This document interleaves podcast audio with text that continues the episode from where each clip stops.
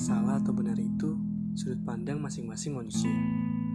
Semua bisa tergantung dari status, pola pikir, pengalaman, dan rasa.